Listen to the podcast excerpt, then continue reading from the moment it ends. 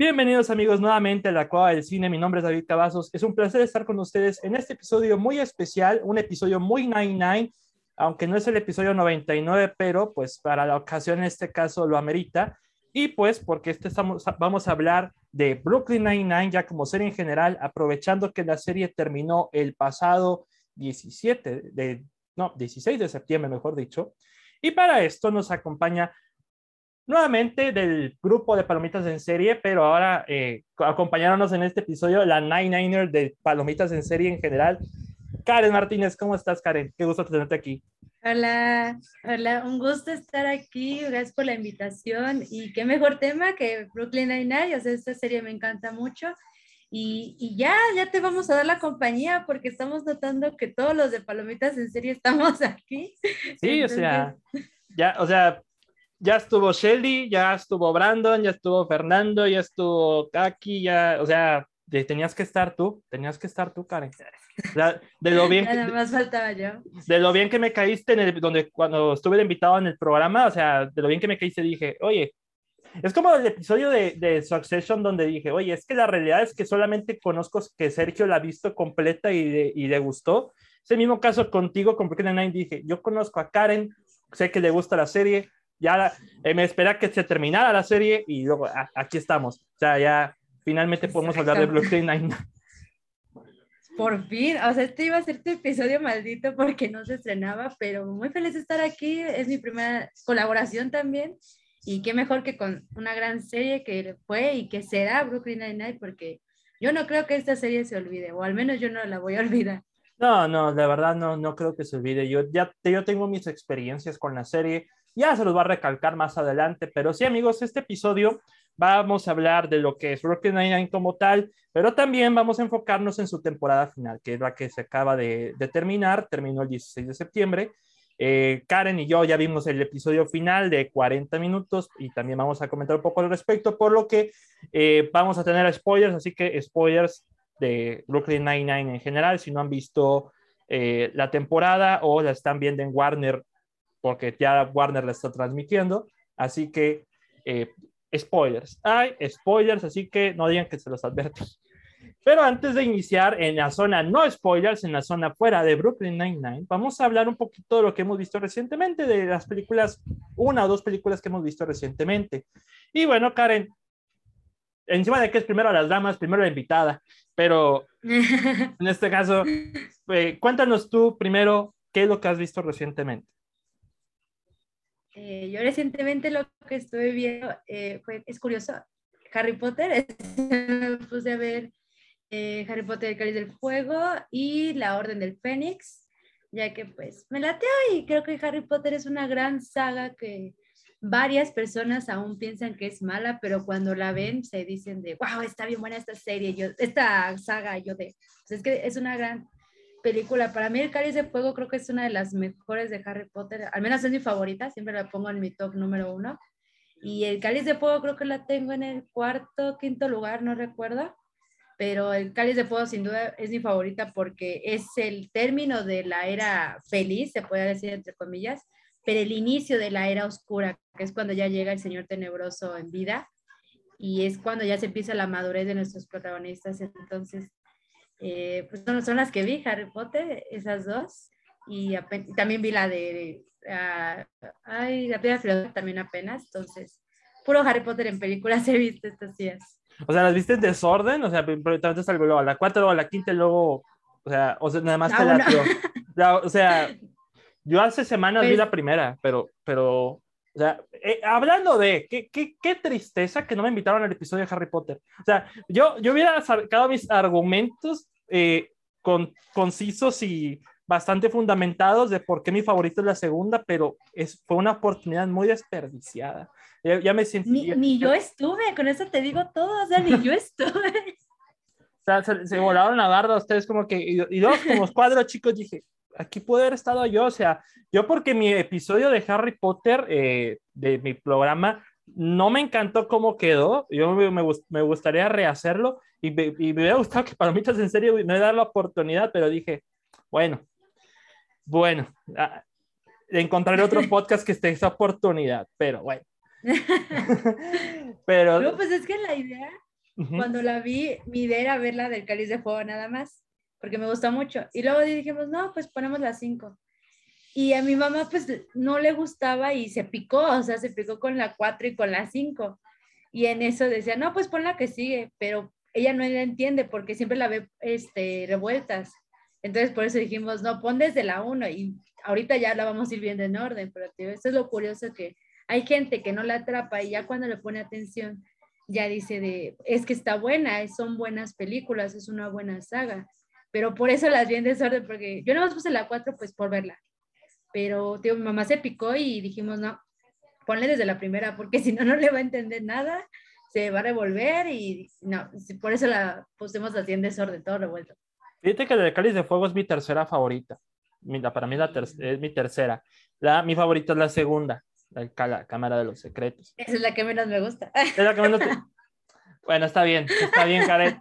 O sea, no se escucha aquí, hay, eh, amigos, pero se escucha una grieta en mi corazón. O sea, es como que algo se rompió, pero no, no importa, Karen me cae igual de bien.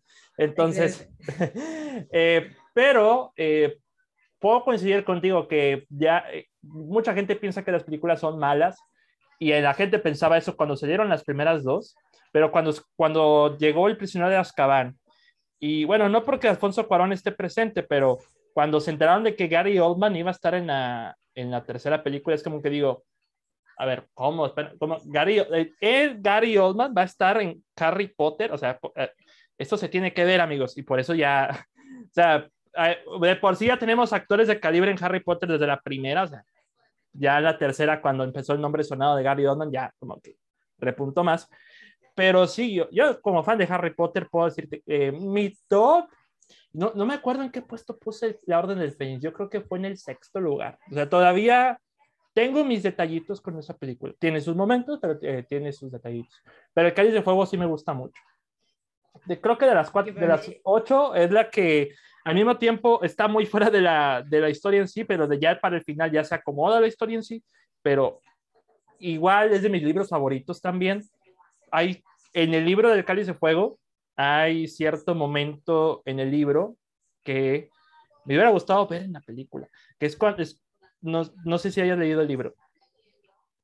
Muy poco, así a mitades porque luego descargué en PDF y, y no venía completo. Ah, ni dice si venía en orden, o sea, venía así, descompleto y ni sé si venía pues mira, hay una escena en el libro que sucede todo esto, lo de torneo de los tres magos, el final, la muerte de Cedric, pero Harry está mal herido y está como que en el, en el hospital. No me acuerdo si estaba mal herido, pero estaba en enfermería.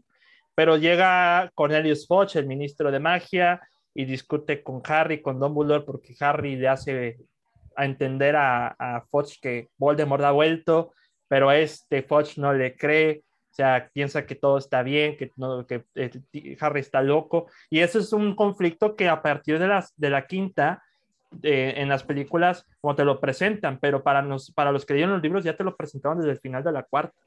Entonces, eh, esa conversación, esa discusión me hubiera, me hubiera, encantado ver en la película, porque siento en la, en la quinta es muy abrupta, pero, pero sí, o sea, ese tipo de momentos.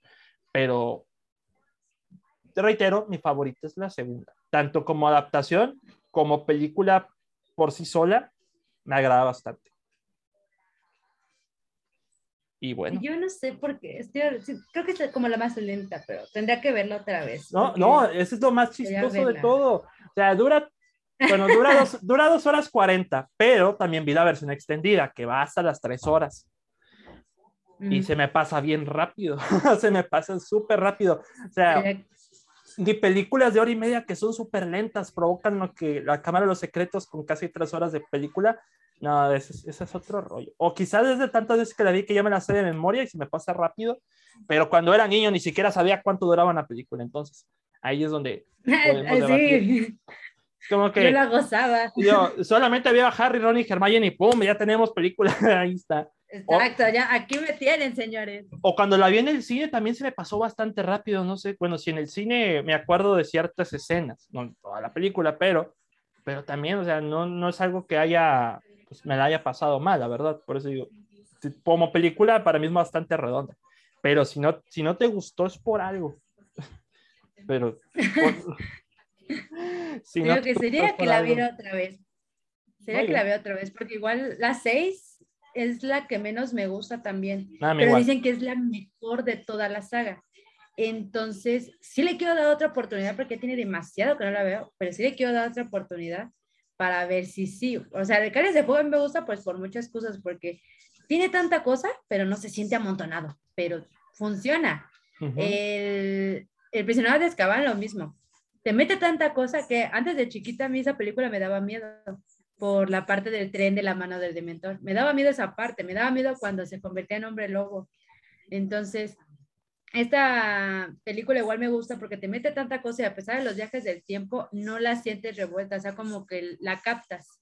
y por eso me gusta también esa. Y lo que es la 2 y la 6, sí las siento un poco lentas, pero tal vez tendría que darles otra oportunidad. La 5 pues siempre me ha gustado por, por cómo todos están en contra de Harry, cómo Harry tiene que madurar para que pues él se destaque más ahora sí y luego la muerte de Sirius, o sea, son muchas cosas que a lo largo de lo que todavía falta, pues le, le ayuda mucho a Harry. Fíjate, lo, en cuanto, mira, yo no soy de esos que critican una película porque no es como el libro o como no es con la, no es como, no es una adaptación fiel, eh, para mí no hay problema. Pero cuando tenemos la cámara secreta, lo que hizo Chris Columbus con las primeras dos es, tomó todo lo del libro, cortó lo menos importante y lo, pasó en pantalla. Por eso duraban bastante. Además de que eran los libros más cortos. Pero con las seis sí, sí dije, cuando leí el libro y vi la película dije, hay tantos momentos muy, muy buenos que se debieron haber visto en la película, pero se enfocaron en el lado romántico. O sea, por ponértelo de esta manera, eh, sin, eh, otro spoiler del libro, antes de la batalla de Hogwarts de las últimas dos películas, ya había una ya había un desmadre total en Hogwarts con otra, un incidente, un disturbio eh, con los mortífagos. Todo esto, eh, eh, como que con lo de la muerte de Dumbledore, pues detona eso. Sí, sí, sí hubo, sí hubo un incidente bastante feo, una primera batalla. Y eso, pues, no se ve en la película. Y me hubiera gustado que se viera porque todo, igual, está la muerte de Dumbledore y todo se siente muy abrupto. Además, lo del príncipe mestizo, que nos revelan quién es el príncipe, mestizo. Y si bien en el libro ya nos explican más que nada cómo es todo esto de pues, es, Snape, en la película solamente es el puro diálogo. Entonces, es el subtítulo de tu película y es lo que menos abarcaste. Si se hubiera llamado Harry Potter y la poción de la suerte, ya, ya la hiciste, ya pues, se, se, trató de eso. Pero del príncipe mestizo no hablaste nada. O sea, nada más te revela quién es y ¡pum! Y ya. E irónicamente, o sea, también es irónico. La película dura casi lo mismo que la primera. Es impresionante que la primera película se te pasa más rápido que la seis. Es bastante extraño, pero pues, sí. O sea, a mí no me, gusta la seis. Digo, tiene sus momentos, no lo niego, también tiene sus, eh, sus virtudes, pero ya de las, de las ocho películas de Harry Potter, a la que menos recurro a esa. Entonces, no, no recurro tanto a ella. Además, la he visto como completa como dos veces y con eso fue suficiente. La verdad ni me acuerdo cuántas veces la he visto. Sí recuerdo que no la vi, no la fui a ver al cine. O sea, ya la vi después y pues fue menos la atención que le puse. Y tal vez yo creo que eso fue lo que afectó de que no sea de mis favoritas. No lo sé porque a mí, bueno, Tiffany es la que siempre me dice que la seis es la mejor, que por, abarca mucho esto de la vida de los adolescentes, porque pues nunca se les da tiempo a ellos. Pues, Entonces, o sea, sí, yo no lo veo de ese lado. Yo, le, yo le, explicaría a, Tiffany, Tiffany, en el libro hay tantas cosas que no tienen que ver con adolescentes que en realidad sí servían para la historia, ¿sabes? Yo para qué quiero, quiero ver broncas de amor con la Bender y Ron. o sea, o sea, o sea, ves que tenemos un broncón con los mortífagos que se eh, atacaron a los, a los, mogols en un puente y tú me quieres hablar de amor, o sea, yo, eh, o sea, está raro. Pero hablando de películas que vi Harry Potter en el cine, solamente vi la, la, segunda y la cuarta. Las demás no las vi. Pero me, me, dio tanta felicidad porque la última película, me hubiera encantado ver la última, al final de la saga en el ah, cine. fue increíble esa. No, no la vi, no la vi en el cine la vi en HBO como hasta seis meses después. Lo bonito de todo es que durante seis meses nadie me dijo nada del final, nadie. Yo me tuve que enterar viéndola en la tele. Es que antes, es que antes no se spoileaba tanto como ahora, si te das cuenta, porque, o sea, yo recuerdo que a partir de la 4 las empecé a ver en el cine. La 4 la vi en el cine, la 5 también, la 6 no, y las dos últimas, este, también las vi en el cine. Y, o sea, con esto te explico todo. La pelea final de Voldemort y Harry, todos estábamos emocionados como cuando fue la batalla de Endgame, así, así de emocionados estábamos en el cine. O sea, me hubiera, me hubiera encantado. Me hubiera encantado estar, pero el día que se estrenó estaba en un 15 años, dije, no manches, qué, qué, qué triste, pero bueno.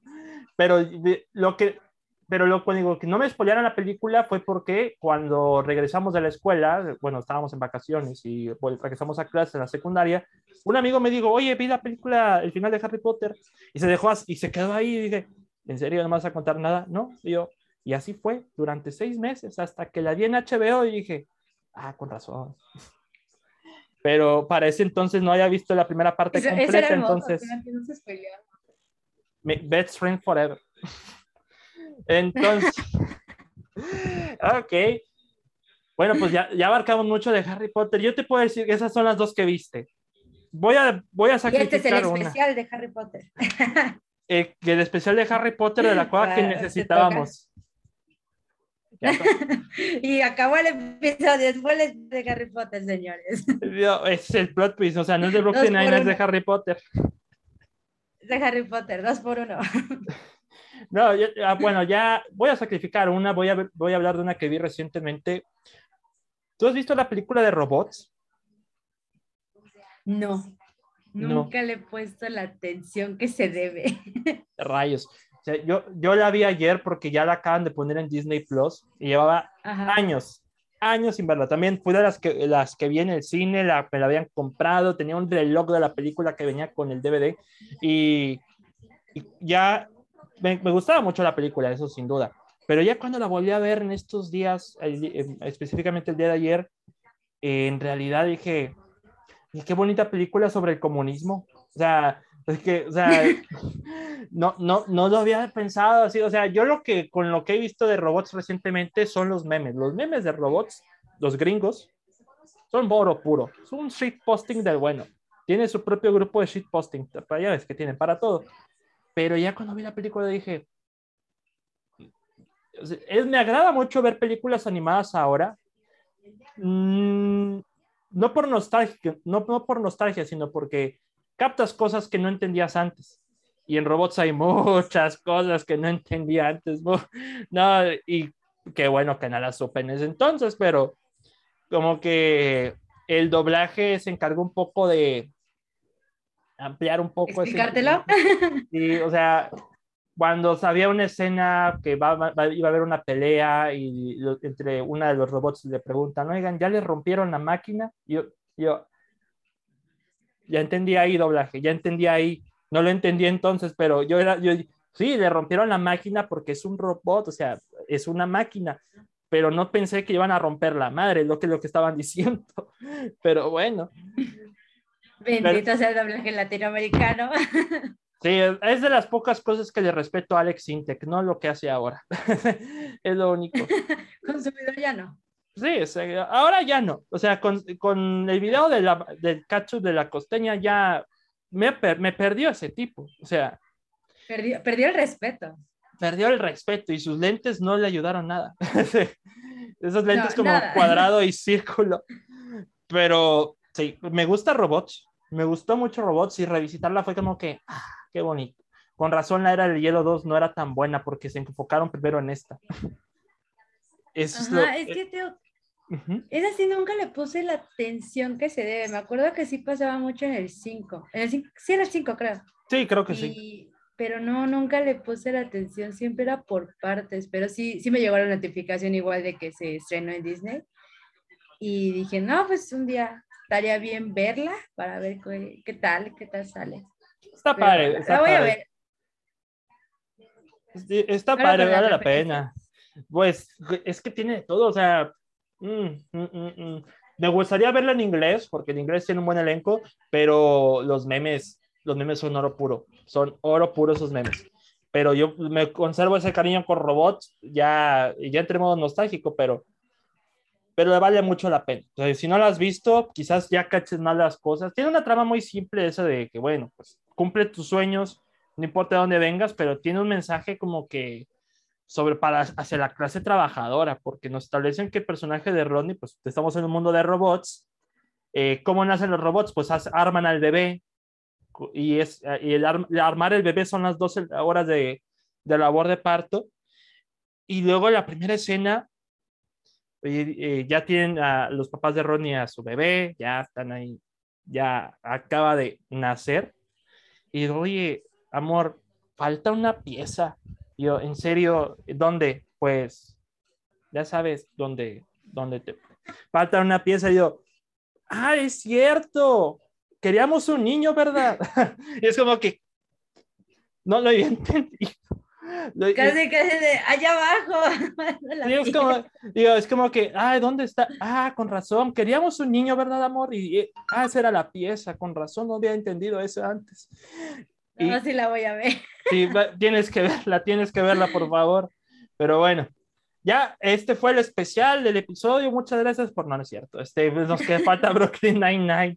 Ahora sí, vamos a hablar de Brooklyn Nine-Nine ya en forma, con spoilers. Te voy a hacer una serie de preguntas, pero es más que nada directamente a la serie, como que para ah, alientar un poco la plática. La primera y la más sencilla es simple y sencillamente ¿Cómo te enteraste de, de, la, de la existencia de Brooklyn Nine-Nine? ¿Cuándo empezaste a verla? Yo la empecé a ver, me parece que fue a finales de 2017 y mm. o 2018 por ahí fue, pero fue por un video ahora sí de Héctor Portillo de Caga de Películas que puso un video que decía series que tienes que ver me metí y en primer lugar estaba la de Brooklyn Nine-Nine y mencionó que salía pues este Terry, el que sale en eh, ¿Dónde están las rubias? Y ese actor a mí me, me, gusta mucho, se me hace muy carismático. Entonces dije, ah, está interesante, me voy a poner a verla. Porque la tenía en primer lugar, dije, pues tiene que estar buena si está en primer lugar. Entonces la busqué, estaba en Netflix, vi el primer episodio. Eso sí, como que casi no me atrapó el primer episodio sí me gustó, pero como que no me atrapó hacia el instante. Ya luego vi el segundo y, oh, sorpresa, vi el tercero, oh, sorpresa, vi el cuarto y así me fui. Y me parece que cuando la vi, solo estaban cuatro temporadas en Netflix, me parece. Y, y me acabé las cuatro temporadas. Y cuando me las acabé, las volví a ver, las cuatro otra vez, hasta que se estrenara la quinta. Y cuando se estrenó la quinta, vi la quinta y me volví a ver todas otra vez y así me, he ido en estos, ahora sí, en estos años y es por eso que me enamoré mucho de la serie de tantas veces que la he visto y no me aburre, hasta la fecha no me aburre. Fíjate que yo empecé a verla en el, en el mismo año que tú, a finales del 2017, más o menos, pero yo me enteré de la existencia de la serie en pleno 2013, cuando estaban pasando los anuncios de la tele en el canal de TVS, que fue cuando la empezó a pasar, y yo dije, bueno, ahí está Andy Samberg. Yo había conocido a Andy Samberg por la película de Ese es mi hijo con Adam Sandler. Una película, una película como muy interesante. Incómoda. Sí, yo la vi en el cine con mi papá esa película y mi papá, si pudo haber, estaba destruido de la incomodidad, muy probablemente, la verdad. O sea, ya, las querías, las Ya, ya, llegaron tus perrijos. Pero continúa. No, no te preocupes. Eh, yo vi la película, ese es mi hijo, ya eh, conocí a Andy Samberg. Luego en el mismo año estrenaron Hotel Transilvania y por la voz, ese es Andy Samberg. Y ya cuando eh, apareció en Brooklyn Nine-Nine dije, ah, pues va a estar interesante. Para ese entonces yo no había conocido ni The Office, ni Parks and Recreation. Para mí era la primera serie que conozco de ese formato, de ese estilo. Pero no fue, creo que también fue la misma razón que tú por el video de Héctor Portillo, eh, que empecé a ver Brooklyn Nine-Nine, pero no me acuerdo si para ese punto ya había empezado la serie o no. Pero yo no fui de los que empezaron a ver la serie por ese clip de los de I Want It That Way de los Last Six Boys. Eso lo terminé viendo después. Pero sí, ya como que todos se identifican la serie por esa escena. Es que esta es la escena cumbre. Ajá, exacto. Tengo una amiga que quiere ver la serie solo por esa escena y yo de, hasta la quinta temporada sale esa escena, les digo, pues me la voy a tener que chutar, pero digo, sí, hasta la quinta temporada sale esa escena icónica, pero es muy identificada por esa escena.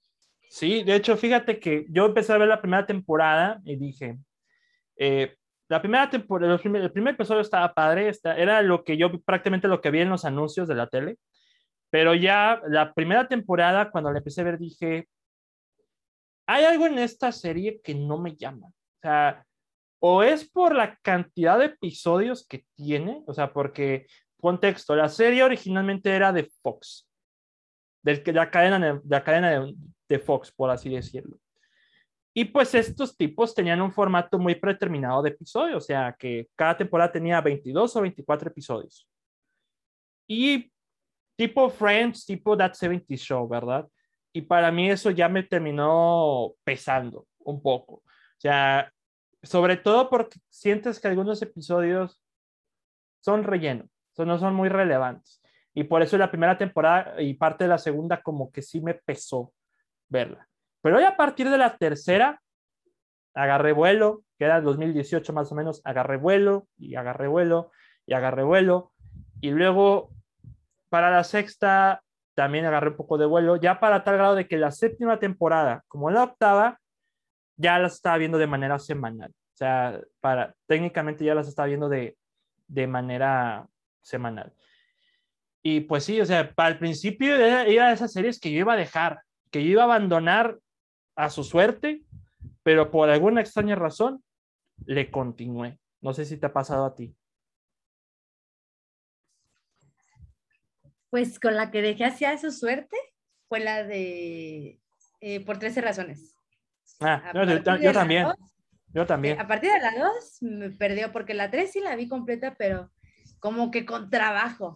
Como que, ay, sí es cierto que no la terminaba de ver así. Y la 4 ya de plano no. Ya no la quise ver, hasta la fecha no la he visto. No, con 13 Reasons Why nada más vi las primeras dos, vi el primero de la tercera y dije, no, ya vámonos, ya te, te, me fuiste. Es que yo, mira, no te voy a mentir, yo soy muy exigente, o sea, con las películas ya ves que estuvimos en el episodio de, estuve en el episodio de las críticas en Palomitas en serie, ¿verdad?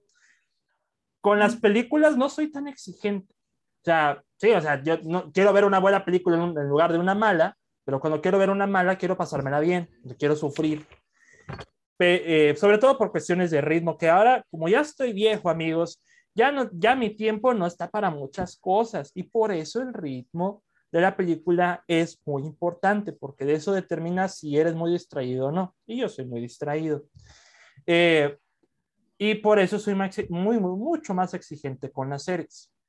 Porque gran parte de las series que, por poner un ejemplo, la serie de, los de, las de CW, por poner un ejemplo, es imperdonable que sean una temporada de 24 episodios y que cada uno sea de 40.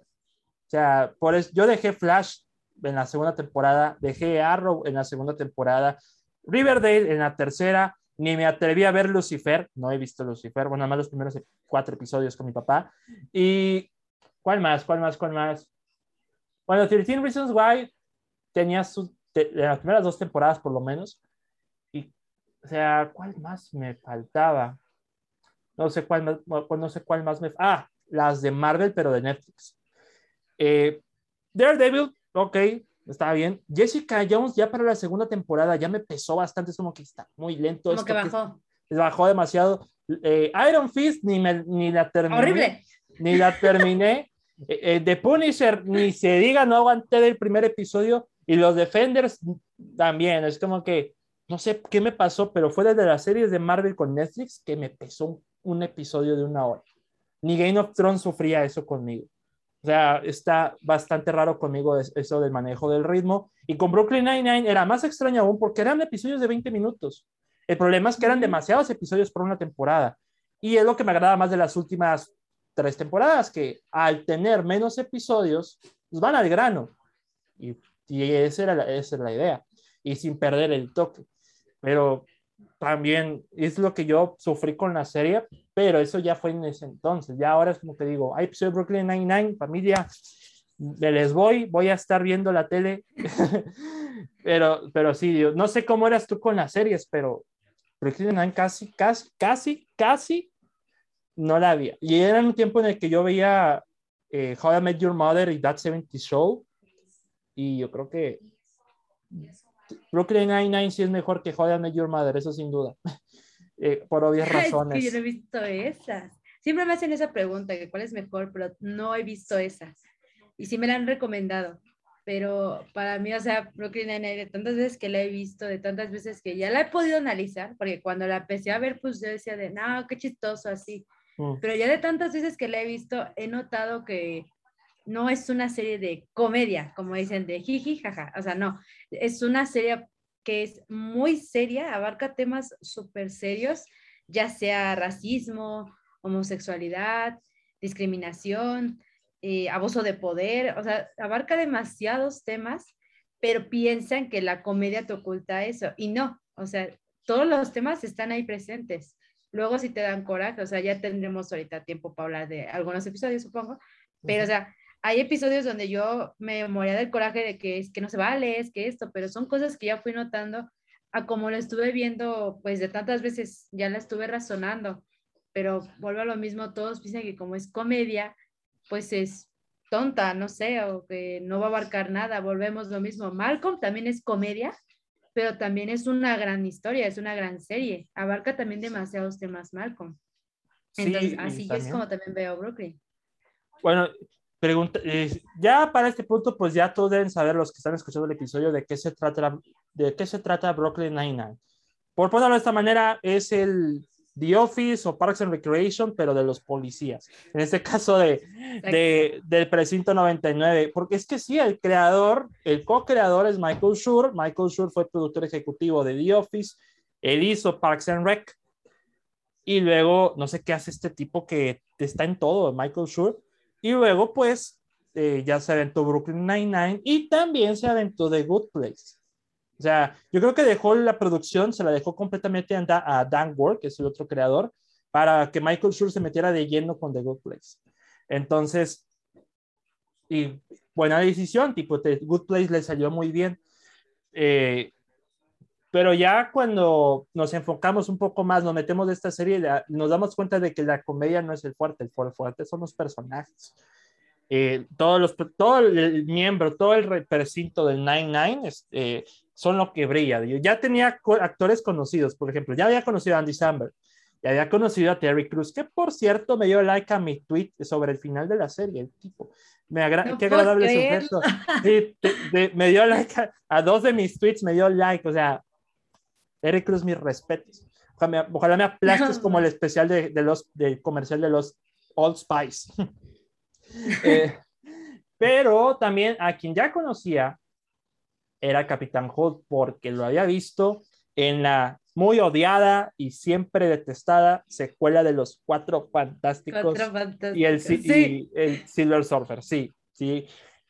Pobre tipo, ahí ese final que le tuvo su personaje fue, ay, pero... Esa yo no me acordaba, o sea, literalmente estoy como tú que lo veía en las series y yo estaba de, yo lo he visto, pero no sabía dónde. Y un día pues me puse a ver esa película porque pasó en Fox. Y ya cuando lo vi, yo, ¡ah, es el Capitán Jode! Que ya me acuerdo dónde lo vi. Pero, o sea, yo estaba igual así, no lo he visto, ¿dónde lo he visto? Sí, yo, no, es que yo, yo lo conocí por esa película, igual la vi en el cine. Y del otro miembro del elenco, bueno, eh, si hubiera visto Modern Family antes de Brooklyn Nine-Nine, ya reconocería a, Rosa, a Rosa Díaz, a Stephanie Beatriz, porque sale en Modern Family. Pero fuera de nada más. O sea, ya a, eso, a los que conocía. Pero ya cuando descubro sus personajes, cómo trabajan, cómo conviven, cómo son, yo aquí ya vamos a la siguiente parte de este episodio, que es nuestro personaje favorito de la serie. Y está fuerte esta pregunta. Está fuerte, fuerte, fuerte yo tengo mi favorito. O dos de mis, dos de mis favoritos. Pero tú primero. Que, Sabes que yo los amo a todos. Me parece una difícil. Porque, o sea, literalmente los amo a Pero, o sea, ¿a quién más te gusta más ver en pantalla? A mí definitivamente el que pondré en primer lugar sería a Jake Peralta. Ahora mm. sí que Él me encanta una porque pensamos que es tonto, como dice Holt, el trabajo más difícil que ha tenido Jake es encontrar la madurez, pero, pero no lo es, o sea, ah, en su trabajo es el mejor detective, es el más inteligente, simplemente tenemos el episodio este del dentista que es el mejor interrogatorio de toda la maldita serie. Entonces, es muy inteligente, sabe lo que hace, sabe lo que quiere. Sí, a veces mete la pata con querer ayudar a sus amigos, pero luego se ayuda de más y los ayuda mal, pero siempre trata como de arreglar las cosas que hace mal. Y más aparte, este, me encanta cómo es con Amy, o sea, me, me fascina. Eh, yo siempre he dicho que si yo no encuentro un hombre como Jake Peralta, yo no me caso, o sea, así de fácil, porque Jake Peralta para mí es un, es buena pareja, es buen esposo y por lo que vimos en la última temporada, pues también es un buen padre. Y, y son muchas cuestiones de Jake que lo admiro demasiado. Y siempre estaba entre pelea entre Jake y entre Holt. Pero ya como que luego Holt, no sé, en la sexta temporada me parece al inicio, no me gusta tanto cómo lo manejaron al inicio. Ya después ya toma su rumbo. Pero al inicio no me gustó tanto cómo manejó su rumbo pero Jake para mí desde la primera hasta la última eh, ha sido de, mis personajes favoritos, en verdad me encanta. El actor hace un gran trabajo de, de cuando muere a, Amy o el día de la boda, cómo hasta llora por decir sus votos, o sea, son cosas realmente impresionantes que ha hecho que Jake sea mi personaje favorito. Sí, de hecho, mira, Tú ya te robaste mi respuesta, pero no, no te culpo. Jake también es mi favorito. Es el que más disfruto porque Andy Samberg me cae bastante bien. O sea, desde ese es mi hijo, este tipo estaba destinado a la grandeza. Este, eh, pero ya cuando vi más sus sketches de Saturday Night Live, eh, también sus canciones de The Lonely Island, que también, o sea, no tiene madre sus canciones. Buenísima. Eh, el año pasado con Palm Springs también, o sea, Andy Samberg me cae bastante bien. Y con Jake Peralta yo encuentro una evolución de personaje muy, muy favorable. Porque uno pensaría que, o sea, nos establecen a Jake Peralta como este tipo inmaduro que sin embargo hace muy bien su trabajo. Pero él, su inmadurez se ve un poco a dos cosas. Número uno, porque su trabajo como policía es como una fantasía para él. Tanto, su obsesión es duro de matar no lo culpo, pero su, obsesión es como que ser un héroe estilo John McClane, estilo duro de matar. Además de la, del trauma que tiene con su papá, de, que casi no lo ve, que, que, es el, abandonado y demás. O sea, tiene ese trauma y por eso eh, esa clase de paternidad se refugia en el Capitán Hot, otro de mis personajes favoritos de la serie. Eh, en general, Jake Peralta eh, no es un personaje en términos generales flanderizado a través de todas las temporadas. O sea, nos remarcan que él es infantil, que es inmaduro, a veces un poco idiota, pero siempre eh, como policía es el mejor de su campo, todos se lo han dicho, es el mejor de su campo. O sea, él sabe cómo hacer su trabajo.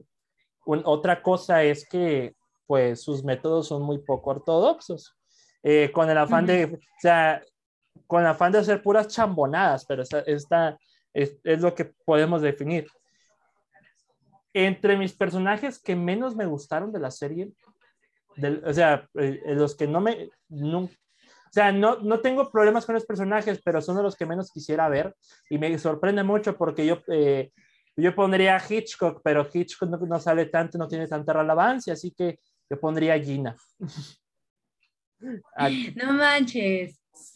Yo a Gina la adoro. o sea, es que digo, las primeras temporadas, Gina sí es como, eh, sí es divertida de ver, muy divertida de ver. Pero ya eh, para cierto punto de la serie, en la quinta creo, cuando entra este, esta faceta de como que ser Gina es un estilo de vida. Eh, y en el final de la serie como que también digo, sí, se nota un poco más, pero Gina se me hace un personaje, no es, no es molesta, no siempre, pero su actitud es la menos 99 de todas. O sea, como que esa... Sí. sí, eh, como ves que esta, este precinto es una sensación de familia, Gina es como la oveja negra que embarra a los demás. Entonces, ese tipo de cosas. Pero, y de repente a veces Boy me, me molestaba bastante, pero nos damos cuenta que ya paso a paso de la serie me fue cayendo mejor y mejor y mejor. El Capitán Hot todavía más, porque ya ves este pacto que, bueno, pues para todo tiene la misma expresión, la misma expresión de seriedad, un hombre recto de reglas, pero ya cuando va a la quinta, sexta temporada, o sea, ya el tipo, no sé si haya agarrado. La cosa. o sea, el tipo es más llevado, ¿eh? O sea, están eh, bien. Yo había dicho antes que los amigos hacen sacar tu verdadera, persona, eh, tu verdadera personalidad y, eh, y, Raymond Holt es bastante, bastante bravo, ¿eh? Es bastante bravo. Pero yo podría decir que Jake Peralta es mi favorito. O sea, sobre todo porque su evolución de personaje es muy grande. A tal grado de que reitero, spoilers, ¿quién iba a imaginar? Yo no, yo no lo hubiera imaginado, la verdad. Yo nunca pensé que acabaría así. Pero ¿quién imaginaría que Jake iba a ser papá? Yo, no, yo nunca lo hubiera pensado. Y que su prioridad también es eh, eh, su bebé. O sea, eso nunca lo imaginé. Y Amy Santiago, sí, eh, no, voy a, no digo que es un soporte para Jake, no. Amy es, es, tampoco es un complemento para Jake. Amy como tal es eh, eh, como es recíproco. Es el corazón de Jake y Jake es el corazón de Amy. Nada más que poco a poco se va trabajando, poco a poco se va construyendo hasta esa etapa eh, donde que se están enfrentando, que es ser padres. Y eso es lo que para mí la parte de la séptima y octava temporada fue lo que más me agradó. Me hubiera gustado que lo guardaran un poquito más, pero eso es lo que me agrada de, de, ese estilo algo que sí he dicho de Brooklyn Nine-Nine es que digo, yo no, te, yo no te recomiendo ver esta serie si tú quieres aprender inglés. No te va a funcionar. No. Hablan, hablan tan rápido, el ritmo es muy rápido. O sea, yo sí digo, yo te recomiendo Friends para aprender inglés. O sea, es, Friends es muy, muy razonable, muy amigable, pero Brooklyn Nine-Nine no. O sea, eh, aquí es inglés nativo, aquí eh, eh, en inglés a velocidad del, dos, del número 2, así como que en friega. Y eso es lo que a veces me, me, como que a veces me detenía un poco de disfrute de la serie. Todo era tan rápido, los chistes eran de golpe y, de, y eran, te, te, dabas uno y lo procesabas, luego llega otro y luego llega otro y luego llega otro.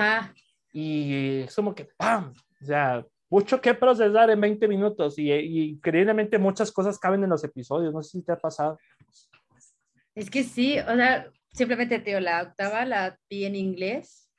O sea, yo las veo en español, porque como lo, por lo que dices, luego el inglés se te va y así. Luego se hacía corajes de eso de que le cambiaron la voz a Amy, le cambiaron la voz a Boy, le cambiaron la voz a Rosa, le cambiaron la voz a Gold, le cambiaron la voz casi a todos, menos a Jay, gracias. Entonces, pero ahora que vi la octava en inglés, como dices, luego se me iba y tenía que regresarle para entenderle el chiste, o tenía que regresarle para entender la información. Entonces, Sí, en inglés sí es una desventaja, como dices, aprender inglés, porque sí está súper rápida, tanto los subtítulos a 100 fregas te la pasan, entonces sí, sí está complicada. Pero eso de Gina que dices, no, en serio, no te lo puedo creer, porque te digo, Gina a mí me, encanta, me encantaba, porque sí, te digo, a partir de la quinta como que sí perdí ese toque que dices, pero en las primeras a mí me encanta Gina porque es esa mujer perra empoderada, de que sabe que es una estrella y me vale lo que tú digas. O sea, es una estrella esa mujer y eso me encanta. Eh, Boy también siempre lo he amado. Siempre que hablo de, con personas que han visto esta serie, sí me dicen que Boy no les agrada. Pero a mí Boy me, me encanta, me fascina, como dice, se ve una evolución también en su personaje pero a mí me encanta, me, me, fascina esto de cómo apoya mucho a Jake, de que eres el mejor y todo eso, me, me encanta cómo es Boy también en eso. Y los que a mí no me agradaban tanto al inicio era este Hitchcock, también no me mm. agradaba, como que no, yo decía, ¿tú qué haces ahí? O sea, salte, no, no me gustaba ver. Hasta Scully tiene mayor potencial que mismo Hitchcock en ese sentido. Es que Scully es muy tierno, Scully es una ternura y Hitchcock yo dice, ese casi ahí, o como que luego quería llevarse el crédito de que quería ser amigo de Jake, unirse al clan y todo eso, como que me caía mal, pero ya como fue avanzando la serie, como la he visto, ya me agrada, o sea, me da esta risa como se quiere. y, el origen de ese par, el origen, o sea, el hecho de por qué están como están, por culpa de unas malditas alitas, o sea, ahí es donde empezó su perdición y por eso ese es uno de los episodios que más me gustan, la verdad, pero... Eran bellísimos. O sea, pero como tenían que ser el arquetipo de los tipos este, desafortunados, perdedores e inútiles, ahí está. Ahí los tenemos. Ajá. Sobre todo también quería preguntarte, ya que me surgió la pregunta sobre todo, yo te preguntaría, bueno, tú conoces este segmento que son los Code Open. Los Code Open son los, las escenas que van antes del intro. Eh, las escenas de chiste que van antes del intro. Porque me encantan esas escenas porque eh, la edición de esta serie es muy particular. El chiste a veces te lo ayuda mucho la edición o el manejo de la cámara como es un shaky cam que te hacen el zoom para a, a dar la intensidad al chiste. Y aquí me agrada más porque empieza, hace el chiste y corte, pum, y pum, empieza el intro así como que con todo en todo su esplendor. Eso me encanta bastante. De golpe. Exactamente. Yo te voy a preguntar cuál es tu code open favorito. No cuenta el de One It That Way. Ese no cuenta. Ese, es el favorito de muchos. Ese, esa escena de I Want It That Way, ese no cuenta. Sí, de hecho. Pero, pero ¿tienes alguna escena antes de intro que te recuerde o que te haya gustado mucho?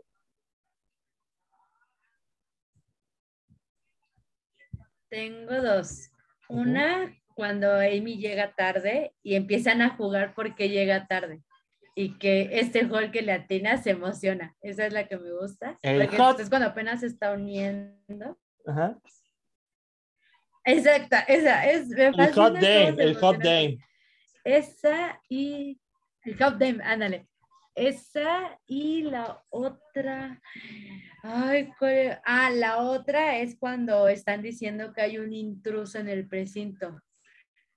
Y que empieza a decir Jake, no, creo que no, yo conozco aquí a todos y empieza a decir todo lo que hacen o lo que van a hacer en la tarde. Y que dice, Terry viene con un café y que ya le dice, si yo me lanzo, ese hombre me va a atrapar. Y se lanza y Terry hasta suelta el café para tomarlo. Esa también me fascina. Y creo que también pondría la del bingo de Boy, que están diciendo de que, qué frase dirá. Del día del pago, día de gracias, creo, pero que hacen un bingo de Boy. Serían esas. Esas son de, me encantan demasiado muchas. La de, creo que es Hitchcock el que dice de el nombre de una, ahora sí dice un nombre de mujer, pero todos empiezan a debatir si es mujer, si es perro, y le empiezan a preguntar. Pero no, no es Cristo, es Scully, que le empiezan a preguntar. ¿Y dónde la fuiste a ver? Le fui a dar un paseo en el parque, ok, es perro. Y, ah, no, y también le compré ropa. Ok, es mujer, y así se empiezan a hacer, y nunca se sabe a qué es hasta, pues, al final de la temporada, de todas las series sabemos que es. Esos son los que más me encantan, son los más que tengo aquí ahorita en la mente. Yo teniendo fuera el de I Want It That Way, mi favorito es uno donde Jake está en una persecución con un ladrón, creo, un criminal. Y para perseguirlo, el criminal se sube en, los, en, el techo de los coches. Y Jake se sube también. Jake se sube ah, en el techo de los coches y va de coche en coche, de coche en coche, hasta que se cae en el quemacocos de uno y se queda atorado en el coche. Es como que nunca, nunca se me ha ocurrido eso, nunca. O sea, ninguna serie de policías le había ocurrido semejante persecución así. Y eso es lo que realmente me llamó mucho la atención. Y es, mi favorito, es mi favorito. Yo creo que fue el de la carcajada genuina. Pero si tengo alguno más, no creo que tenga alguno más. A mí es uno que no recuerdo. Me acuerdo de las de, de, esta temporada final, el primero que están ya con modo COVID, con sus mascarillas, con el saludo, el saludo COVID ese de, con eh, estos palos luego con la mano ya para hacer el saludo de COVID de lejos, sana distancia y demás. Ese es de los que más, más recuerdo y eh, evidentemente pues el que todos conocen, el que está en YouTube, el de los sospechosos y que los ponen a cantar a One It That Way de, de los Basket Boys. Ese es el, como decimos al principio, es la escena por la que muchos conocen Brooklyn Nine-Nine. Gracias a esa escena, Brooklyn Nine-Nine está en la mente de todos. Tienen que ver cinco temporadas para llegar a esa escena, pero eh, es una enorme labor de mucha paciencia y mucho empeño y muchas energías. Pero yo creo que la del quemacocos es mi favorita, o sea, de, dentro de los Code Open. Pero una cosa es el Code Open, otra cosa es el episodio, los episodios que más nos, nos hayan marcado. Yo tengo uno, pero no sé cuál tengas tú. El que más me ha marcado. Pues serían dos igual. Uno que fue el que me hizo sacar mucho coraje porque eh, ahora sí de la ficción a la vida real pasó, que es cuando y está y pues lo discriminan ahora sí por racismo. Y curiosamente, después del año pasado, pues pasó eso en la vida real. Obviamente, pues aquí, lamentablemente, el señor murió, pero, o sea, se me hizo impresionante como de la ficción, o no tan ficción, porque la serie toma esos casos reales, pasó a la vida real. Me gusta mucho por sus niñas, porque tiene miedo que sus niñas, pues, algún día las detengan, pues, por ser de color. Entonces, ese capítulo me gustó mucho. Y el otro sería el de la boda de Jake y Amy, porque todo está en su contra, todo está en su contra, ya no tienen lugar donde, que el vestido esto, que el que el que las iba a casar esto, o sea, ya todo, todo está en desorden, en caos. Y, y lo que Jake, el que le dice a Amy que se casaría con ella, incluso hasta en un estacionamiento, en un basurero, le dice, y efectivamente se casan en un estacionamiento, en el estacionamiento del precinto fue lo que me gustó. y, y, ese fue el que más me gusta porque, o sea, todo está en su contra, todo está en su contra, y aún así terminan casándose. Y es, se me hace muy tierno ese episodio, o sea, se me hace súper bonito. Fíjate que ya tomaste mi episodio favorito, que es el de Terry siendo discriminado, porque sí, o sea, durante cuatro temporadas, cuatro temporadas y media, Brooklyn Nine-Nine se enfocó más en la comedia. Eso siempre ha sido así, en la comedia y en la acción cuando debe ser. Pero ya cuando nos abordan este tema del racismo con Terry, que los arresta, los arresta un par de policías blancos, simplemente por ser negro, es ahí cuando ya no solamente le sacan un lado bastante social a Brooklyn Nine-Nine, sino también un lado dramático a Terry Cruz, que el cual no siempre, no siempre suele tener, porque siempre se ha enfocado en las comedias desde el principio. Y para mí ese episodio es bastante muy interesante. Como tú lo comentas, a tal grado de que pues sucedió con lo de George Floyd el año pasado y el evento de George Floyd repercutió en Brooklyn Nine-Nine después, ya cuando el inicio de la, de la octava temporada, la temporada final con Rosa Díaz, por ejemplo, con esta indecisión de que, bueno, es que no me siento muy cómoda con lo que está pasando, quizás me quiero dejar de ser policía, mejor me hago investigadora privada. O sea, o sea no, no quiero hacer ese tipo de daño a la gente, vaya. Y eso, mucha gente criticó el primer episodio de la última temporada por ser muy social, por, por atreverse a esto de lo de George Floyd, cuando digo, es que tarde o temprano tenía que pasarse. Es una serie de policías. Y la imagen de los policías, pues no es muy bien vista en Estados Unidos. Y cuando estamos hablando de una serie de policías como tal, o sea, Brooklyn Nine-Nine ya era una serie transgresora. O sea, no por nada Fox la canceló en su quinta temporada, pero la NBC la recuperó el mismo día para, o sea, para ya darle un final conciso. O sea, ¿por qué? Porque tenemos a un, a un capitán de precinto afroamericano y gay. Tenemos a una policía latina y sexual. Dos policías latinas, o sea, dos policías latinas, o sea, eh, porque Amy y Rosa son latinas. Son latinas. O sea, de por sí una como que dice, bueno, cumple con la cuota, pero ya dos, o sea, es como que también aguas, ¿eh? O sea, no por nada, personalidades como Guillermo del Toro, Mark Hamill y otras más, como que fueron los, los del empuje también para que rescataran Brooklyn Nine-Nine de una cancelación. Sea, iban a ser cinco temporadas y, e, e, inconclusa, y al menos agradecemos a la NBC que nos hayan dado un final. O sea, eso se agradece bastante. Y por eso me llama mucho este episodio porque sí mueve un poco las fibras y eso repercute después en más episodios. Eh, el de la boda de Jake y Amy también es bastante, muy, es bastante, bastante bueno. O sea, bastante, bastante bueno. Y también hay otro que es donde Jake y Amy ven este, uh, este debate entre el hombre y la mujer. Ah, uh, sí. ¿Quién es más que quién? Y nos exponen ejemplos de Amy sobre cómo, eh, eh, cómo los hombres ven a ella y es como Jake se da cuenta y Jake se documenta de tantas cosas para estar uh, en los zapatos de Amy y decir, no te preocupes, yo te entiendo. Y es donde también nos encanta tanto este peraltiago, como se conoce este shipeo, que es, es que en realidad, o sea, como les dije, o sea, para Jake es como su corazón y viceversa. No porque son un complemento, sino porque son, es una pareja que se entiende, que se cuida. O sea, entre los dos se cuidan y pues, ellos sienten ya una mayor responsabilidad cuando tienen a, su bebé Mac. Y eso es lo que también a nosotros me gusta mucho. Otros episodios que me encanta, me encanta bastante, eh, se llama Blackout, que es el final de la séptima temporada, cuando el bebé de Amy ya va a nacer, el bebé, ah, el bebé Mac ya va a estar llegando y pero ocurre un apagón, ocurre un crimen y Jake está, tiene que llegar a tiempo. Lo mismo, todo está en su contra, todo está en la contra de la pareja. Pero me encanta tanto el final del episodio, el último diálogo de Jake, porque estábamos en tiempo de pandemia cuando pasó eso. O sea, todos decían, todos, todos, lávense las manos. Y diga, Jake, ¿qué, qué dijiste? Eh, ¿Te das cuenta que estamos en pandemia, Jake? Muchas gracias por mencionar ese mensaje. Y ahora ya lo voy a aplicar. Ya me voy a lavar las manos tres veces al día. no es cierto. Eh,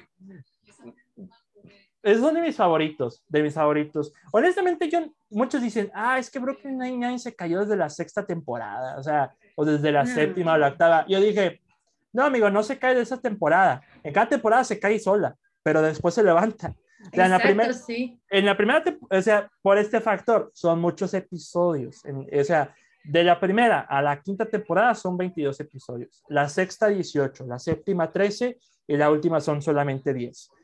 Y se nota más en las últimas que vamos más rápido.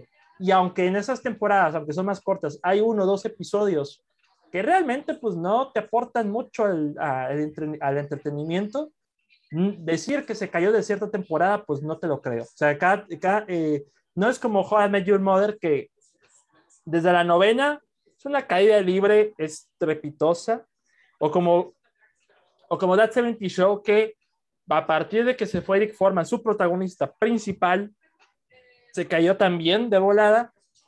Eh, Brooklyn Nine-Nine estuvieron todos, estuvieron todos. La única que se, se fue fue Gina, pero te das cuenta a largo plazo que no era tan relevante. No era relevante, o sea, era más para el chiste. Sí. Y digo, ok, o sea, no hubo afectación. O sea, si en cada temporada hay un episodio, dos, incluso tres, que simplemente como que pasas de largo, como que digo, mm, se cayeron aquí. Pero han mantenido el, han mantenido el toque. ¿Y cómo han mantenido el toque? Con sus episodios de tradición. Esos episodios de tradición que son el de Doc Judy. Sí. Y el del eh, el, high state, el High episodio, el episodio de robo. esos pues se caracterizan más que nada por ser una avalancha de giros de, giros de tuerca impresionante. O sea, tienen muchos giros de trama, demasiados, demasiados, demasiados. Sí. Y fíjate que eso es lo que a mí me capturó más, que porque ya tienen un episodio de tradición. O sea, muchas series tienen, ah, tienen episodio de Navidad, de Día de Gracias, o de, o de Halloween, pero que sea de terror. No, aquí convertimos la festividad al estilo 99 con un episodio de robos. Hasta el 5 de mayo hicieron de episodio de robos.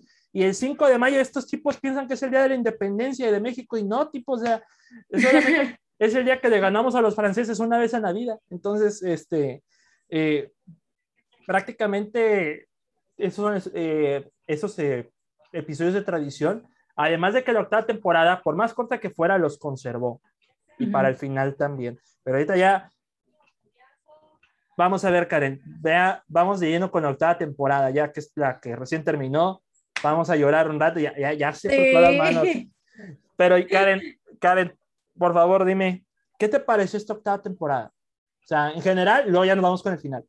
Ah, en general, creo que ha sido la temporada más seria porque con temas muy serios, porque volvemos a lo mismo. Habla de esto de Rosa, de que se va porque están las injusticias de estos policías. Este, se nota una madurez de cómo eh, es ser padre, pero también querer hacer bien tu trabajo. O sea, como Jake y Amy batallan mucho en esto de quién cuida a Mac, eh, quién se lo queda, quién lo recoge, eh, todo esto, o sea, es tan complicado que también como que tratarías con ellos mismos. La desconfianza de Boy al no al pensar que, o al saber que no es un Boy, su desconfianza como que pierde toda su chispa él, como diciendo, es que no soy nadie si no soy un Boy. Eh, esto de la pareja, ahora sí, de Raymond y, Kevin, de que se se separan, o sea, yo sentí súper feo cuando vi que se separaron, dije, no, no puedo creerlo. y que regresan y que están por, de por medio del trabajo también de Hall. Entonces, también son temas muy serios de cómo priorizar las cosas. Entonces, creo que ha sido la serie, la temporada ahora sí más, más seria de las ocho temporadas y la verdad, muchos me dijeron que en la octava se cayó, que fue como la más floja, pero no, yo siento que fue, eh, fue un, un digno final, lo que sea de cada quien, sí sí se ven muchas cosas que te quedas de, no que pensé que fueran a abarcar tales temas, pero para mí creo que ha sido la más seria y la más bien manejada que pudo hacer que tuviera un, un buen final, porque se nos fueron personajes, eh, o bueno, al menos de, del precinto se nos fueron personajes, vimos otros personajes crecer, entonces se me ha hecho una temporada muy buena. Fíjate que ahorita que me comentas que es una temporada muy seria, no sé si lo hayas notado, pero a nivel técnico, esta temporada se ve muy diferente. O sea, demasiado, o sea, Brooklyn Nine-Nine, pues, se eh, a manera de grabarse, pues sí, tipo shaky cam y demás, o sea, en cuanto a trabajo técnico se refiere, pero lo que sentí distinto aquí fue la iluminación de la serie. la iluminación de la serie o se volvió más realista o se volvió un poco más oscura, eh, o sea, que los personajes como que se ven más tenues, se puede decir. Y, y, es un cambio técnico de que me gustó. O sea, eh, yo cuando vi esta temporada se ve distinta, se ve muy distinta. Tiene los mismos, las mismas patrones de guion, o sea, que sucede el episodio, te eh, sucede el giro al final, pero digo, esta temporada hay ciertos episodios que no me encantaron. O sea, como te digo, o sea, para mí no me salgan con que la serie se cayó desde una temporada, no. En cada episodio, en cada temporada, hay episodios que no, no fueron muy buenos. El que no me encantó de esta temporada, uno de los que no me encantó, el de Boyd, eh, que va con la familia Boyd, que ocurre este, este misterio. Ese dije, mm, mm, no sé, para mí es prescindible este episodio. Pero ya con lo que nos abordan, como tú me comentas, de lo de George, George Floyd, lo de Raymond y Kevin. Eh, también este detalle de la policía, de, del jefe de policía, no me acuerdo, o Sullivan, o Sullivan se llama el personaje. Ese también del manejo de la policía también es muy interesante y choca mucho con lo que es ahora actualmente, que es el, el manejo de del aspecto social, porque el mayor temor de Brooklyn Nine-Nine era que algo como lo de George Floyd sucediera. Eso le afectó bastante a la serie. La imagen de la serie cambió bastante. Y por eso, eso de que dijeran, el creador, esperábamos que eh, llegara a esta cantidad de episodios para cerrar la serie, no te lo creo, amigo. Para mí yo creo que querías durar más. Pero esto de George Floyd afectó mucho a la serie. Y, y creo que eso fue el detonante para que Brooklyn Nine se terminaba. No aguantarían más por todo lo que está sucediendo. Y a pesar de que Brooklyn Nine-Nine nos, nos, ha demostrado lo contrario con todo lo transgresor que es, la visión de la gente o de la audiencia, pues es la que pues, determina el punto final. No vayamos tan lejos. Eh, pues como te dije, en Rotten Tomatoes, en los comentarios de la audiencia, en Rotten Tomatoes tiene un 100, o sea, por parte de los críticos, ahí no, no, no nos sorprende. No, no, por nada es ganadora de un Globo de Oro, ¿eh? Ganadora de Globo de Oro por actor y por serie. Chequen la calidad. Exactamente. Aunque bueno, los globos de oro también ya están bien quemados ahora, pero globo de oro, globo de oro. Pero mm, mm, en los comentarios de Rotten Tomatoes muchos criticaban el primer episodio por ser muy sociales, demasiado sociales. No por lo del COVID, sino por lo de Josh Floyd. Es como que, pero cuando te lo abordaron bien, o sea, te lo abordaron este factor de que, oye, no estoy cómoda con ser policía, quiero ser investigadora privada. Eh, la verdad, quiero hacer un bien por mí misma, quiero, quiero que hacerme sentir bien con mi trabajo.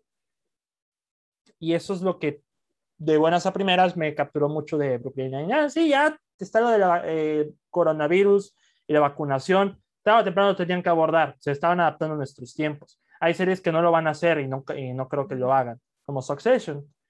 Pero yo siento que esta temporada de Brooklyn Nine-Nine es digna. O sea, sí.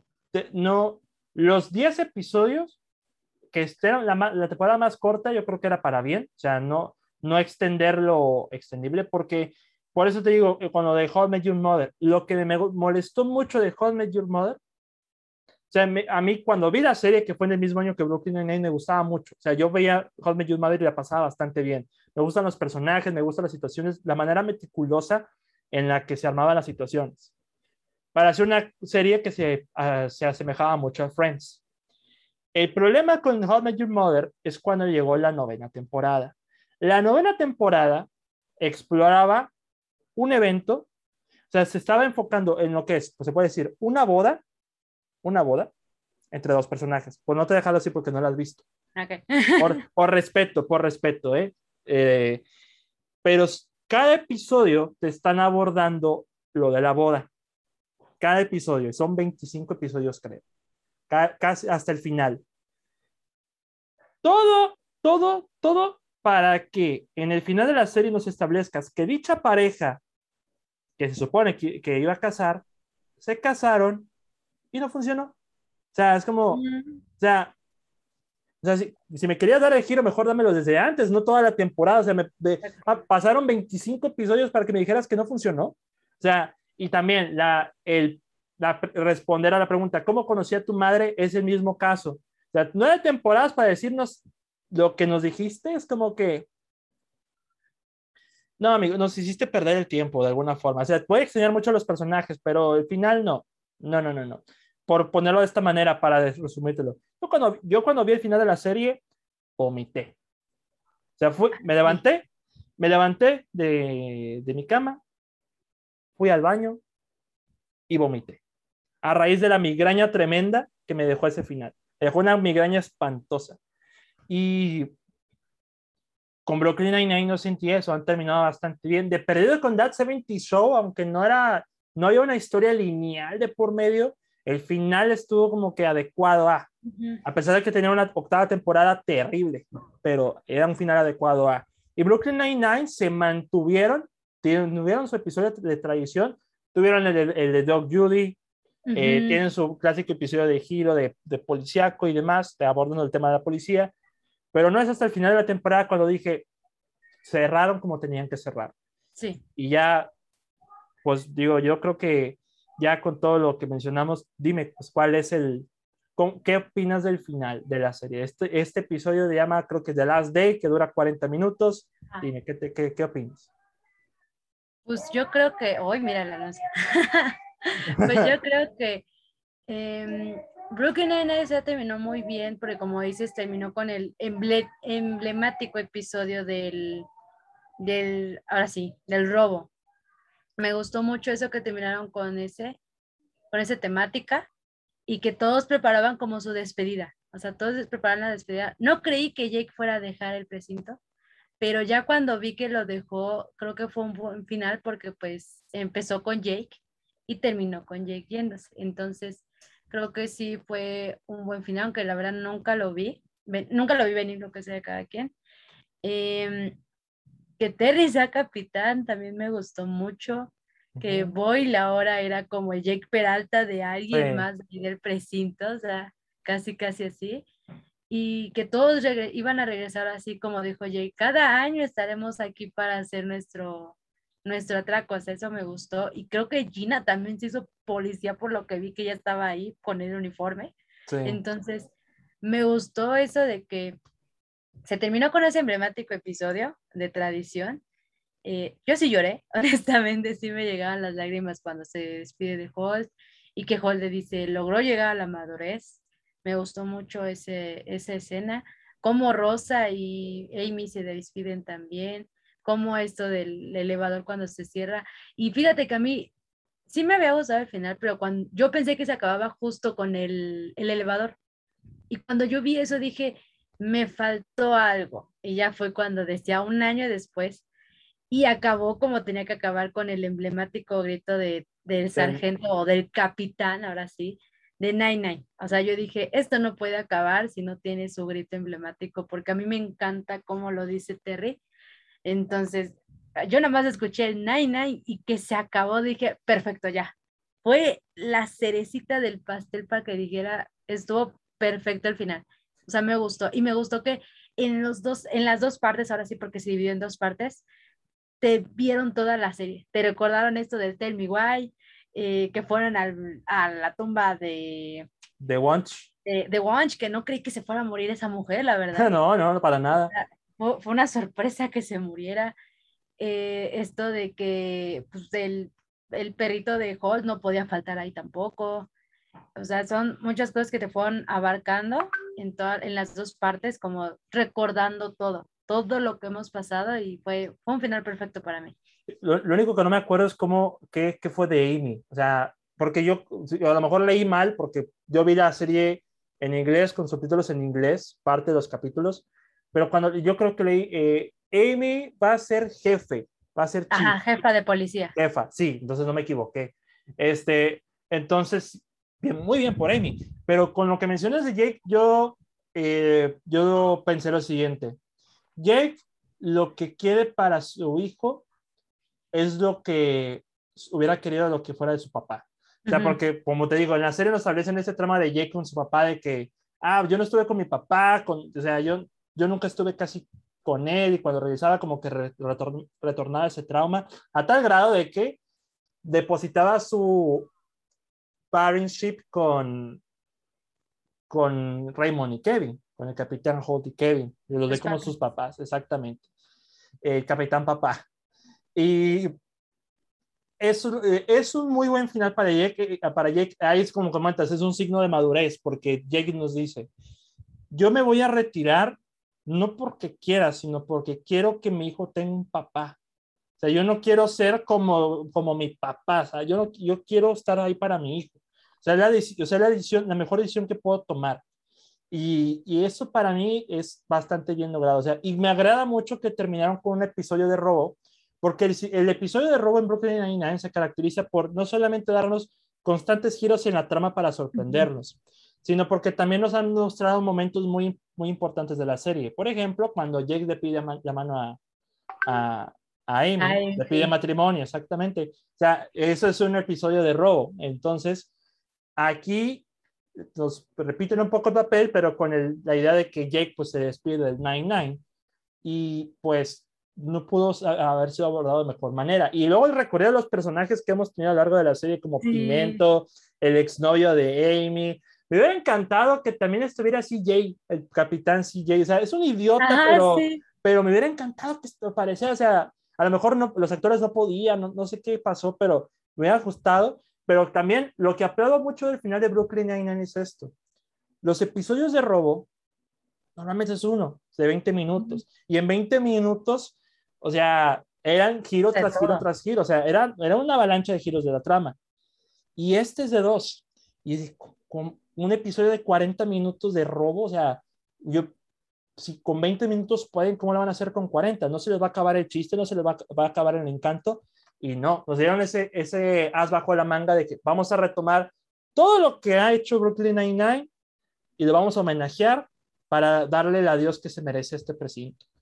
Y también esta interacción entre Holt y, y Jake, esta, primero que nada es cuando cité esta, esta frase en Twitter, fue mi hit tweet, ese, ese, ese tweet ya no sé cuántas veces despegó, eso, eso sucede una vez al año, pero esa frase, para cuando volví a ver el capítulo la traduje mal, pero pues la idea es la misma, o sea, si tuviera un hijo y hubiera sido tú, yo estaría muy orgulloso. Ah, sí. Y así, es como, ay, maldita sea, no puedes. No, no, tengo que sí me hizo llorar, o sea, todo, todo lo que pasó en ese episodio me, me hacía llorar, esto de que Jake eh, que como dices que es el papá, y lo que me gustó es de que volvemos a lo mismo, aquí se nota que es, sigue siendo una buena pareja porque Amy hasta le dice, ¿estás seguro? No lo dejes, estás, estás completamente seguro, y él dice, sí, o sea, y es lo que me agrada que dice, yo siempre supe que tú ibas a terminar siendo mi jefa, o sea, incluso desde antes de que se enamorara,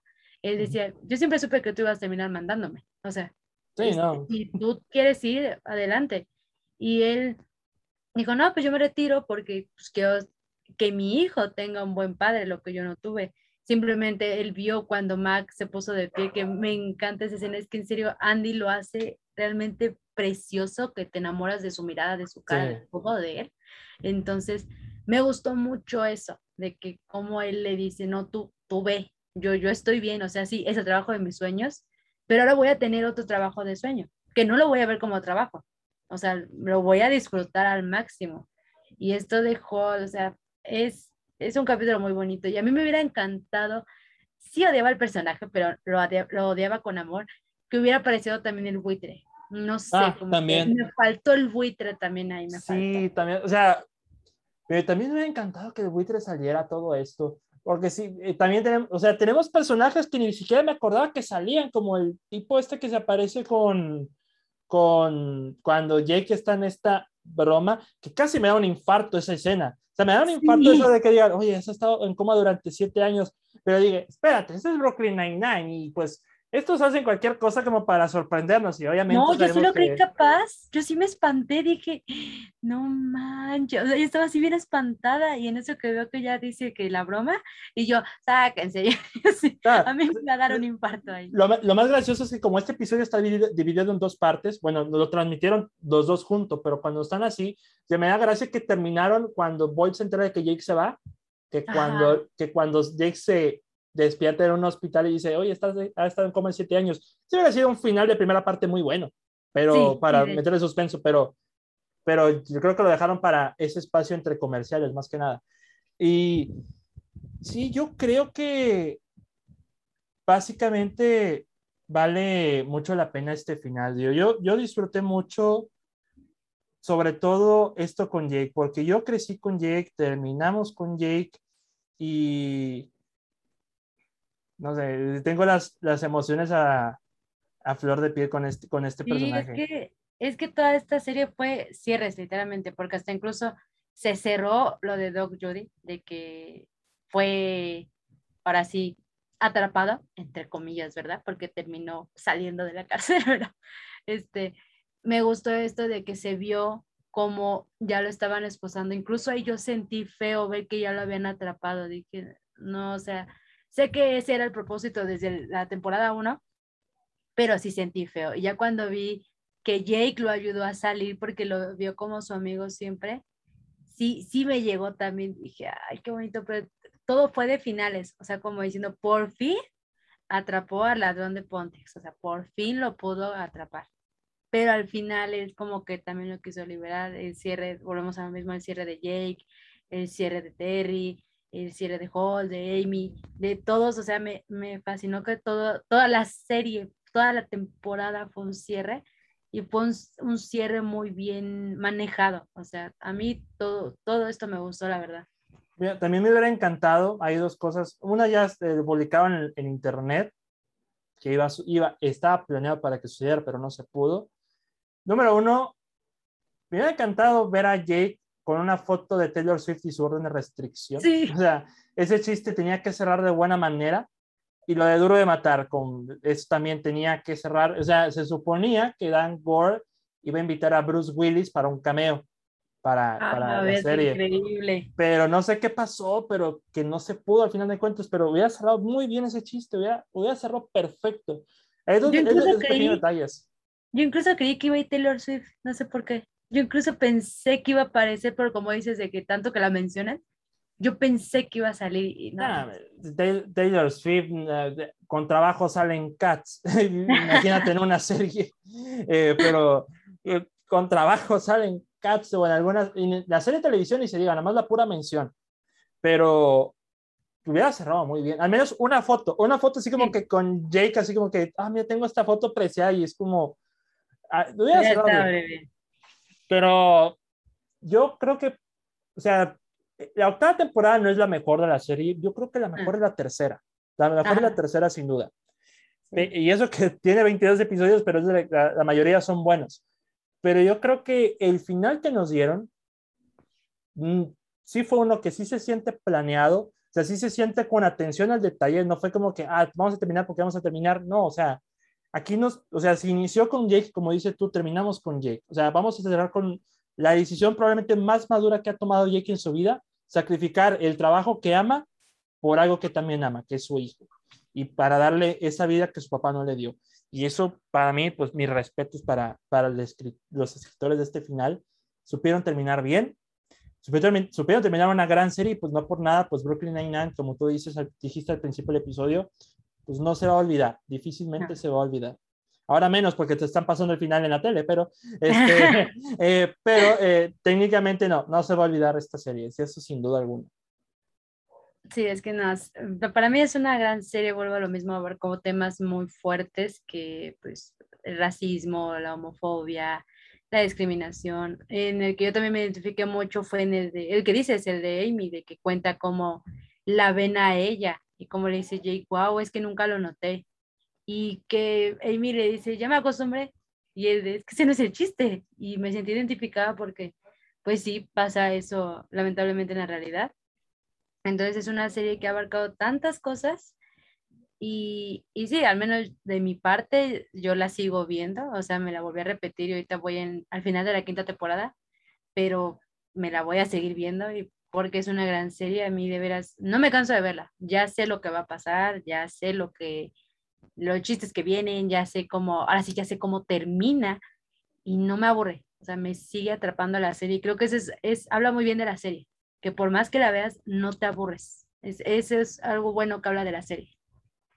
Muy bien, yo creo que por, ya para terminar el episodio, pues los pensamientos generales simple y sencillamente es que si no han visto Brooklyn Nine-Nine, lo siento por los spoilers que les acabamos de aventar, pero, pero estaban advertidos del principio y si se quedaron, muchas gracias, pero se les avisó. Es, les dimos ánimos de verla entonces. Ya, les dimos ánimos de verla, pero es una comedia bastante buena. O sea, dentro de mi top 10, yo creo que estaría en el número 6, número 5, creo. Se puede decir que The Office está un poquito por encima, pero como son series hermanas, primas, lejanas, están como a la par, eh, pero pocas series de policías me han atrapado tanto, o sea, la Ley del Orden dura como 25 temporadas, ya van casi de tipo Simpson, y son de episodios de una hora, y es como que, ¿cuándo se van a acabar? Los de NCIS, los de CIA, eh, CIA, los de FBI, Chicago PD, o sea, todos estos series de, de policías como que, mm, qué flojera, pero ya cuando llegas con este elenco, con Brooklyn Nine, así, con este, esta serie de personajes, pues llegas para quedarte y pues para quedarte para siempre, porque pues ya, ya se acabó, pero no significa que ellos se van a ir de, tu memoria. Exacto, o sea, es, es, una gran serie, la verdad, yo sí siempre la he recomendado a, algunas personas, yo ya las tengo altas porque siempre la recomiendo, pero a, a, otras personas que la he recomendado me han dicho que sí está muy buena, o sea, Kaki no la había visto hasta que yo se la recomendé y que y le encantó. Bien hecho, Kaki. Saludos a Kaki. o sea, Kaki le, le, encantó y como que se convenció. Tengo igual otros amigos que se hace recomendado y me dicen, está muy buena, me gusta mucho. Porque sí, es una gran serie, o sea, si no la han visto, como dices, pues ya les spoileamos todo, pero por lo menos pues, yo diría que se le dé una oportunidad porque es una gran serie que no debería de morir. O sea, es, es fantástica. Me hubiera, hubiera sido muy muy hermoso que acabara literalmente en la temporada 9 por 99. Pero creo que ocho temporadas estuvo bien, pero si hubiera terminado en, ahora sí, en la temporada 9, en el episodio 9, hubiera sido algo, algo fabuloso de verdad. Pero pues... y, luego también, mira, ese es el episodio 88. Si hubiera sido el 99, hubiera sido otra cosa, pero es el 88. Ya ni modo, pero, pero sí, eh, se puede decir que yo voy a, conservar a Brooklyn Nine-Nine en, en, mi corazón y pues yo lo podría dejar así. Sí, sí, igual, es una serie que me ha acompañado y, y recuerdo que cuando conocí a Héctor, lo primero que le dije fue eso, vi Brooklyn Nine-Nine por ti. Y él hasta se emocionó de que, ah, y hasta él mencionó luego. ¿Cómo lo conociste? Ah, en la mole. ¿En la mole? Ah, mira qué padre. o sea, fui, lo pude conocer y fue lo primero que le dije. Vi Brooklyn Nine-Nine por ti. Y él hasta dijo, no es, no es la primera que me lo dice. O sea, todos me han dicho eso. Entonces, ahí es donde yo agradezco haber visto ese video y haber visto el primer episodio, porque como te dije, no, no me atrapó el primer episodio. Y ya vi el segundo, vi el tercero, vi el cuarto y, y así me fui. Entonces, es, es, una serie muy buena que no, nunca pierde su encanto. Y bueno, yo creo que podemos cerrar el episodio así, Karen. Ya, ya, ya estaremos muy emotivos, ya llorando, con pañuelos. Y yo, ya, como que ya, o sea, vamos a llorar un rato y demás, pero finalmente pudimos grabar el episodio de Brooklyn Nine-Nine después de mucho retraso, casi, un episodio donde nos quedamos sin internet, pero qué bueno tenerte aquí, Karen. De verdad, muchas gracias por acompañarnos en este episodio. Gracias por la invitación. Me la pasé muy bien. No, gracias a ti, al contrario, por tanta paciencia, eso es lo que es lo que es lo que se agradece mucho. Pero ahora, pues ya para terminar, pues tus redes sociales. Ah, ok. Eh, bueno, me pueden encontrar en el podcast de Palomitas en Serie, que está disponible en Spotify y en YouTube. También está la página de Facebook que se llama igual Palomitas en Serie. Y mi cuenta personal de Letterboxd es Carencia28, al igual que mi Instagram. Y ya. Muy bien, pues bueno, por mi parte me, pues, me, pueden seguir en Twitter, donde le dio like Terry Cruz, en, en, arroba DavidCat21. Eh, también me pueden seguir eh, a, la cueva como arroba la cueva del cine 1. El podcast lo pueden escuchar en Anchor, Spotify, Google y Apple Podcast también. Además de que pueden eh, acceder a mi Letterboxd, que es en David Cavazos con D mayúscula. Y nuestro podcast hermano, que es Relatos Inoportunos, que donde publico los cuentos que escribo y de, y de otros amigos, pues también está disponible en Spotify, por si lo quieren checar. Y el blog de WordPress, donde saco las reseñas, que a ver si puedo, pero saco las reseñas, eso sí, en montones, pero las saco. Y pues Karen, ni hablar, muchas gracias por este episodio. De, de verdad que eh, no va a ser la única vez que va a estar en, en este podcast, eso sí, de segurísimo. Ya, ya, ya, ya, ya voy a ver si pongo a todos los de palomitas en serie aquí para que sean como 10 personas aquí que hablemos entre todos y no se entienda nada, pero ya veremos cuándo, ya veremos cuándo. Pero Karen, muchas gracias, de verdad. Gracias a ti por la invitación y, y qué mejor que terminar tu episodio que con el emblemático grito Nine Nine. Nine Bueno, pues sí, lo vamos a hacer, pero mi nombre es David Cavazos y...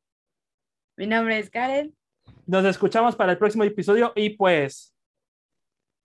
Nine Nine.